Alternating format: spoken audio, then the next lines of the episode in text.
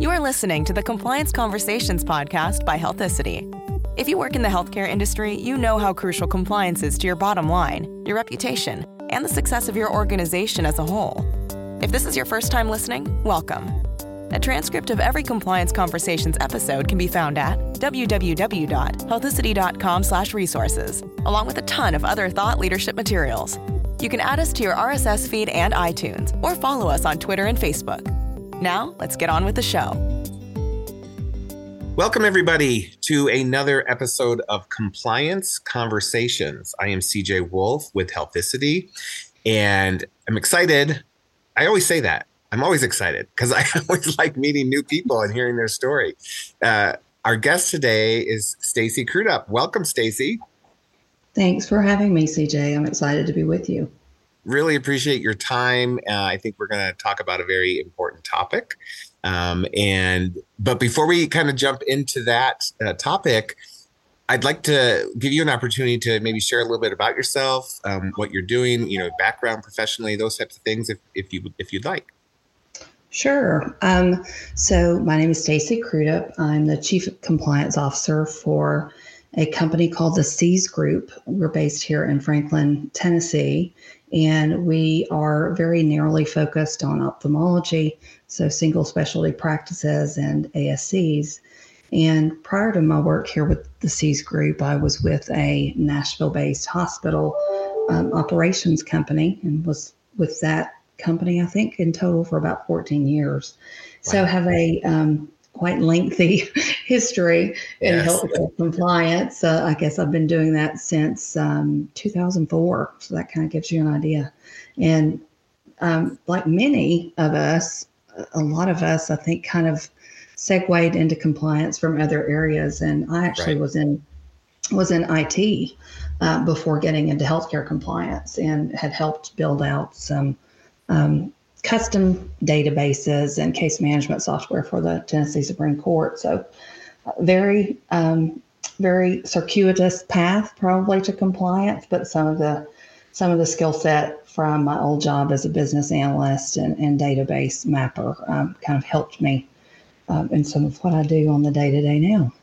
So Absolutely. How I got here. Absolutely, and thank you for sharing that. I, I we all come from different backgrounds. Like I come from a clinical background. I meet people who come from a legal background, accounting, auditing, right, and IT. I'm seeing more and more folks that, and that's a great skill set, I think, in compliance. And um, it's kind of what I love about compliance is it's it, it, it's people from different backgrounds coming together, making a great team, and uh, working through through the issues. So, absolutely. Yeah, and and that's actually kind of. Uh, related to our topic today. We want to talk about um, embedding compliance into operations, um, which you know some of us do more of than others. There's reasons why you might do it. There's reasons why you might want to stay away from it, um, and and it can vary. Um, and so I thought this was a great topic. I, I'm grateful that you're willing to talk a little bit about it and maybe let's just start with why it would even be important um, if you have thoughts on on that. Sure. I think it can become important for a variety of reasons but from a practical perspective if you work in a smaller organization i think compliance officers are called upon to wear just a myriad of hats. Right. And um, it's it is imperative that you understand what others that you may be interacting with on a day-to-day basis um, are actually doing. You know, what what makes up their standard work and and what duties and tasks are they carrying out that might have risk attached to them on a daily basis. And from another perspective, and perhaps this is more personal, I actually like to get to know people on the front line of operations. I think right. that sometimes compliance can have a bad rap. We can have a um, perception perhaps of, of being glorified police officers or right. some sort of a, a, negative connotation that when people see our name or our faces, they want to run. Uh, but hopefully, when you get out into the field, whether you're working in hospitals, clinics as I do, or ASCs as I do, just putting a name with a face, and hopefully it's a smiling face, um, can actually, you know, build some relationships. And I, I know that we talk or hear a lot of talk about relationship building um, in a lot of our compliance seminars, but I think we have to ask ourselves it's a great concept, but how are you actually doing it? And I mm-hmm. think just getting out there and, and um, letting them get to know you personally and see how you work is, is a great um, approach to doing that. And then lastly, as compliance officers, um, one of the things I think that we have to have is credibility.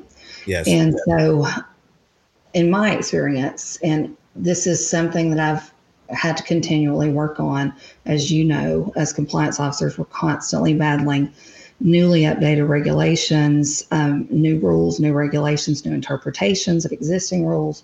So, understanding all of the authorities is pertinent, but also having a flip side understanding of of what does it mean if you're sitting in a front desk person's chair right and to actually implement that so if i'm yeah.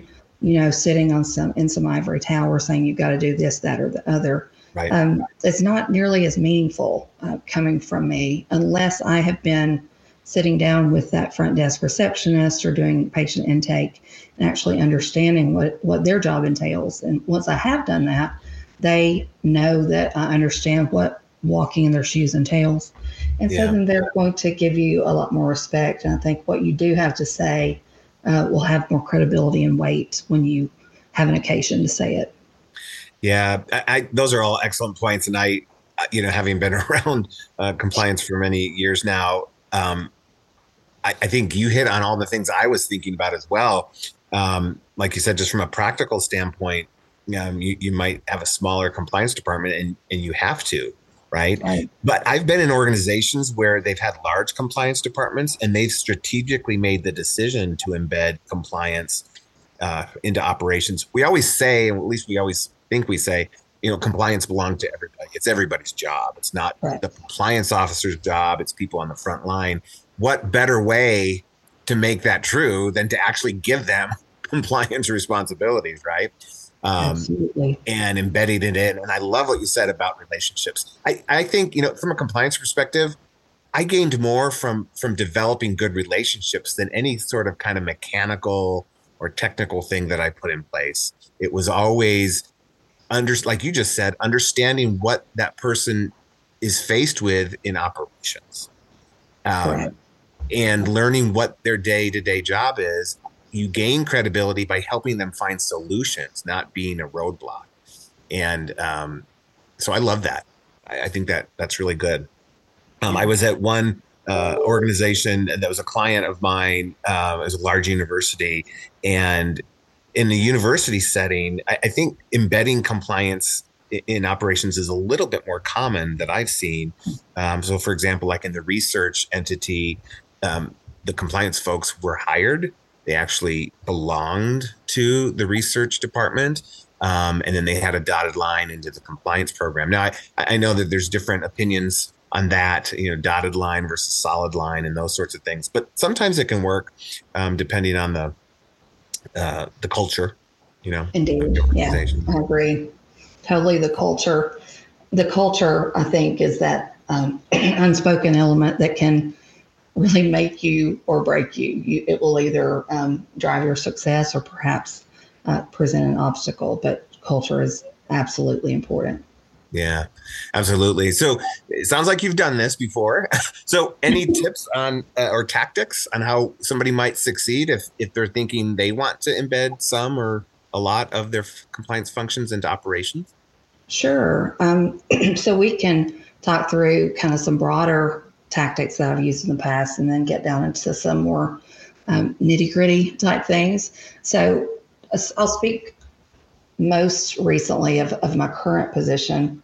I think as anyone coming into a new compliance position, whether you're at an analyst or at even a chief compliance officer uh, role, you do have to initially just understand the business um, before you can get down into the the deep weeds of operations. You do need to understand what are uh, what's the mission of the business what are the strategic right. goals strategic initiatives and if you can get access to it which hopefully you do have access to it you should understand you know what is the strategic plan for say the next 12 months or the next five years because that's going to give you some insight into what is going to be happening in the different operational departments that are supporting those uh, strategic goals and missions. And then one of the things that I had to do in my current position, because I was coming from hospitals, and so it was a big change for me. It was actually a much more narrow role um, going into a single specialty physician practice world and um, single specialty ASCs. But I did learn um, there are specific risks that are involved in ophthalmology, which is right. where um, I find myself now. And so, certainly, before you go out and start sitting down with other team members, understand the, the regulatory environment that you're living in now. Um, what are the current issues? Are there current advisory opinions? Have you looked at the most recent rules, whether they're OPPS, you know, um, right. Medicare physician fee schedule? HIPAA, OCR, gather everything that you can gather, and it may even be in trade magazines or or right. from even the specialty boards where your docs are are practicing. Exactly. But understand, you know, kind of the rules of the road before you go out, because the worst thing you can do is probably go out prematurely and not really know exactly uh, what you're talking about. You don't want to do that. Um, and then some of the things that I have tried to do, and this is something I guess I learned years ago working um, at Ascension is certainly learn how to use the EMR yourself. Right. Um, you know, take take good courses. I would say, you know, work with the EMR for about two weeks before right. you go out into the clinics or the hospitals, so that you can have intelligent conversations uh, with the folks that are out there actually doing the work, whether they're sitting at the front desk or they're a scribe or a tech or a nurse. Um, you want to be able to follow the conversations that you're engaging with with the folks on the front lines, and then once you've kind of given yourself that education, um, something I've tried to practice is what I've referred to as high risk department immersion. I know that sounds very lofty. all it all it means is you know, in any environment, you're going to know, or likely you're going to know as a compliance officer, you know, what departments are engaging in day to day tasks that are going to create the most amount of risk for the organization. Um, so once you've identified those departments, um, then go to um, specific locations that you can pick. When I have always worked, I've tried to go to either uh, the larger clinics or at least high volume clinics, high volume uh, ASCs so that I can see, you know, a lot of activity uh, in a right. short span of time and shadow positions within yes. each of those key risk areas. Um, I, I, will say, you know, even recently, certainly the No Surprises Act has been a challenge um, for, I think, smaller organizations to implement. And but just being able to sit down with your um, front desk. In our right. case, we have centralized scheduling and centralized insurance ver- insurance verification. But understanding, you know, something as simple as what tools are you using to meet right. uh, good faith estimate requirements, and are they even really working? And do you understand the timeframes that are in place? So, um, constantly having to sit down and understand people's workflow and um, just really immerse yourself in their day to day. And that could include even physician shadowing or surgical yeah. scheduling, you name it. And um, it will, I don't think it will ever be a negative for you to sit down and spend time with the people who are the subject matter experts in those daily tasks. So yeah, I, that, that immersion. Sorry, sorry. Absolutely. Go ahead. Yeah, I, I totally agree. And um, I actually want to maybe share a quick little example of that that I experienced, but I'm going to do this after our a quick break that we're going to take. So uh, stick with us, everybody, and we'll be right back.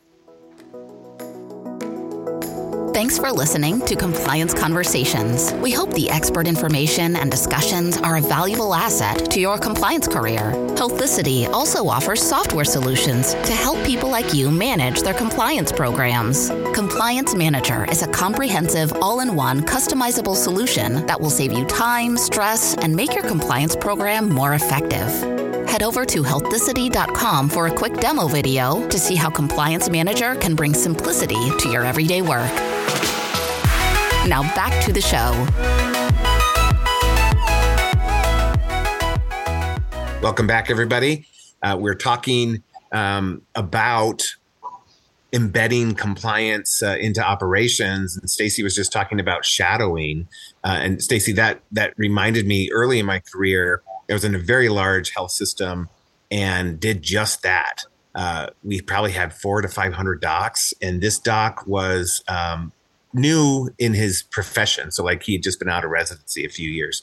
Um, and it was e&ms right? Evaluation and management coding. And he was frustrated with the rules and the EMR, just like you said, know the EMR, and went out and shadowed him and just learned what he was doing. And uh, over the course of a little bit, a few days, um, learned that he, like 80% of the patients he saw fell into three different buckets.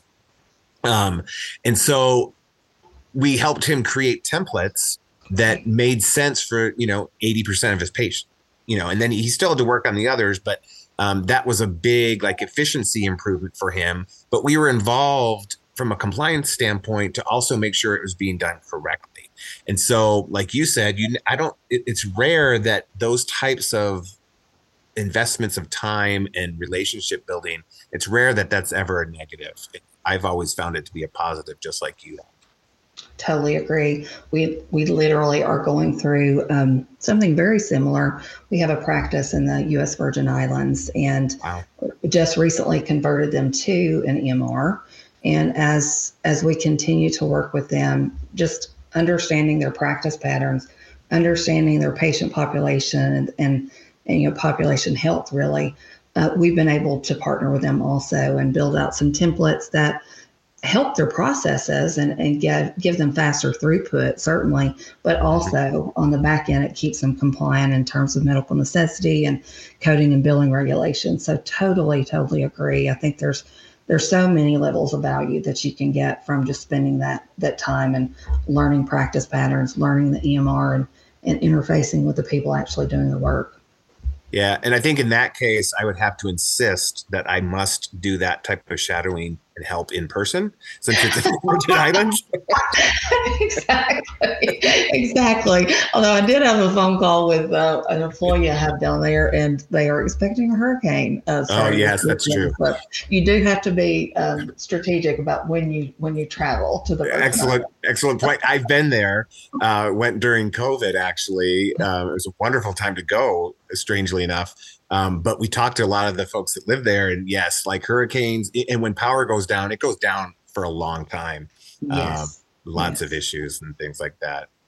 Um, just a, a, side note question. So, you know, I know about Medicare administrative contractors, right, and how they are mm-hmm. divided up regionally. I, you know, and you always see, oh, this MAC covers these states. It, is there? Is, I'm assuming there's a MAC that covers the Virgin Islands, U.S. Virgin Islands. There is. It's First Coast, so they have um, both Florida, because we have clinics in Florida as well, as well as the Virgin Islands. Um, you, but you are always learning something. I had never known the rates in the Virgin Islands are different than the ah. mainland. So that that was an education point for me. But it is First Coast, and um, I've actually was on the phone with them yesterday. So, so yeah. uh, and, and, of course we have Palmetto for our clinics in Tennessee, okay. Alabama, and Georgia. Interesting. Yeah. So I just was curious. Sorry about that little diversion, but um, oh, it's, I find it interesting. So um, let's continue maybe a little bit more. Um, and, and, what types of obstacles then do people face when they're trying to embed, uh, you know, compliance uh, into operations? What have you seen, and, and what have you heard from maybe peers and colleagues too? I think sometimes there is um, the perception, and I understand why people have this perception. I think it's up to us to kind of be able to persuade people from this point of view. But I think that people often come to the table, especially if you haven't been involved in compliance programs before, but you can see them as unfunded mon- mandates. Right. And, um, you know, basically you're a cost center, you're not adding value. Um, we aren't revenue producing, certainly. What. I would say is that we are very good at uh, revenue capture. And. I think something, you know, the templates, that's an excellent example of revenue capture. You're not allowing um, denials to go out the door. You're, you're being able to prove that things are medically necessary. Right. So being able to um, articulate and persuade your case that you are not just a cost center, that you can actually add value um, to the organization, I think is just incredibly imperative. And so we try to do that through a, a number of KPIs. Um, I sit on the denials committee here. I've done it before in larger institutions and being able to quantify, you know, uh, dollars that might have been overturned on appeal or captured in in um, overturning denials, as it were. And then the other piece on the front end is just making sure this was something that I'd never seen before encountered. So this is a learning experience for me too. It's making sure that whatever um, department or business segment that you are working with understands how to know that it has chap- cap- uh, done its charge capture completely. Right. Do they have a reconciliation process? So uh, that has been interesting in in a smaller organization and helping to build out those structures. Um, and so I'm thinking between you know coding audits uh, that we also manage in my department, making sure that we're capturing things there, helping with charge reconciliation and capture, denials management, appeal, appealing overturned denials. Um, those things all can prove your worth. And then certainly, um, when I was even interviewing for this job, I always think of compliance risk in terms of a heat map. Right. And in my opinion, the two top issues that are always going to be um, facing healthcare companies are the billing and coding piece, which right. we've talked about, but also potential referral source relationships and those financial arrangements. And um, helping people understand what the fines are or can be if you don't have um, compliant financial arrangements with potential referral sources. Um, certainly, you know, it's even gone up recently. They're starting at what eleven thousand to twenty two right. grand, I think, for uh, civil monetary penalties right. per claim. So um, having that number uh, handy and being able to help folks understand through good leadership and executive education uh, what the ramifications are under Stark, AKS, and certainly the False Claims Act, as we're seeing more and more enforcement around those. I think once you see um, begin to paint that picture, you can um, overcome a lot of obstacles who may have been there, and I would say that's true from the frontline team all the way up to your executive team and maybe even boards of director member.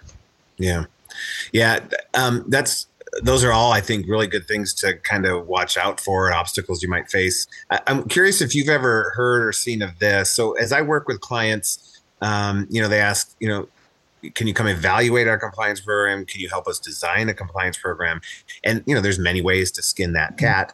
Um, and when I bring up kind of embedding uh, certain functions into operations, some of the compliance folks get nervous and they say, "Well, but will they really look at it from a compliance perspective or will they only look at it from an operations perspective right will they really be that police that uh, you know and I try to stay a word from stay away from trying to be seen as the police, but some compliance folks really want that.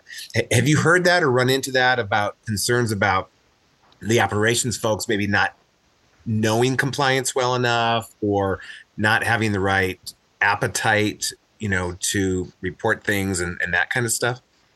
Oh, absolutely. Yes. And and I, I, think that's been historically present in every one of my roles. I think it it probably comes in ebbs and flows, but I think that's something that you always are going to have to contend with. And mm-hmm.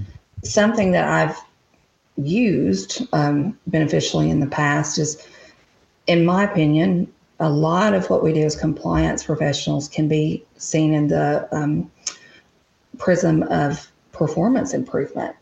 And right. as you know, uh, most operations folks are very concerned with how do we do things faster and better and less cost. That's right, so, exactly. And so a lot of times I will frame my conversations in the terms of performance improvement. Okay. Um, and, and that is how a lot of times I've been able to get buy-in. Um, we're dealing with that even even now with um, we have a large retina practice. And mm-hmm. this year, in the past year, we've had a lot, three brand new drugs that have come out to treat um, retina disorders. Right. And um, some of them were not assigned J codes for some jobs. Oh boy. And, so um, we, we didn't realize it. And some of our physicians were already using some of these drugs and we are having to bill them non-specific codes and right. obviously not getting paid. So we were able to go back and um, get buy-in on, you know, we need to approach these new drugs differently. Uh, it behooves all of us to get paid for what we do.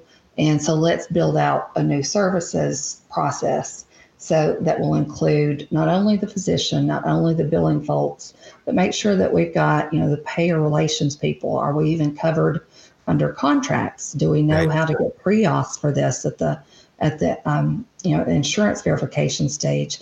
So we've been able to not only get us compliant with some of the LCDs surrounding these drugs, but also um, get people on board because they understand that by having a process, we're actually going to get paid and get to keep the money um, that we earned through billing and providing the service. Yeah. So I always try to come at it from maybe a PI perspective uh, yeah. to get the operations folks on board.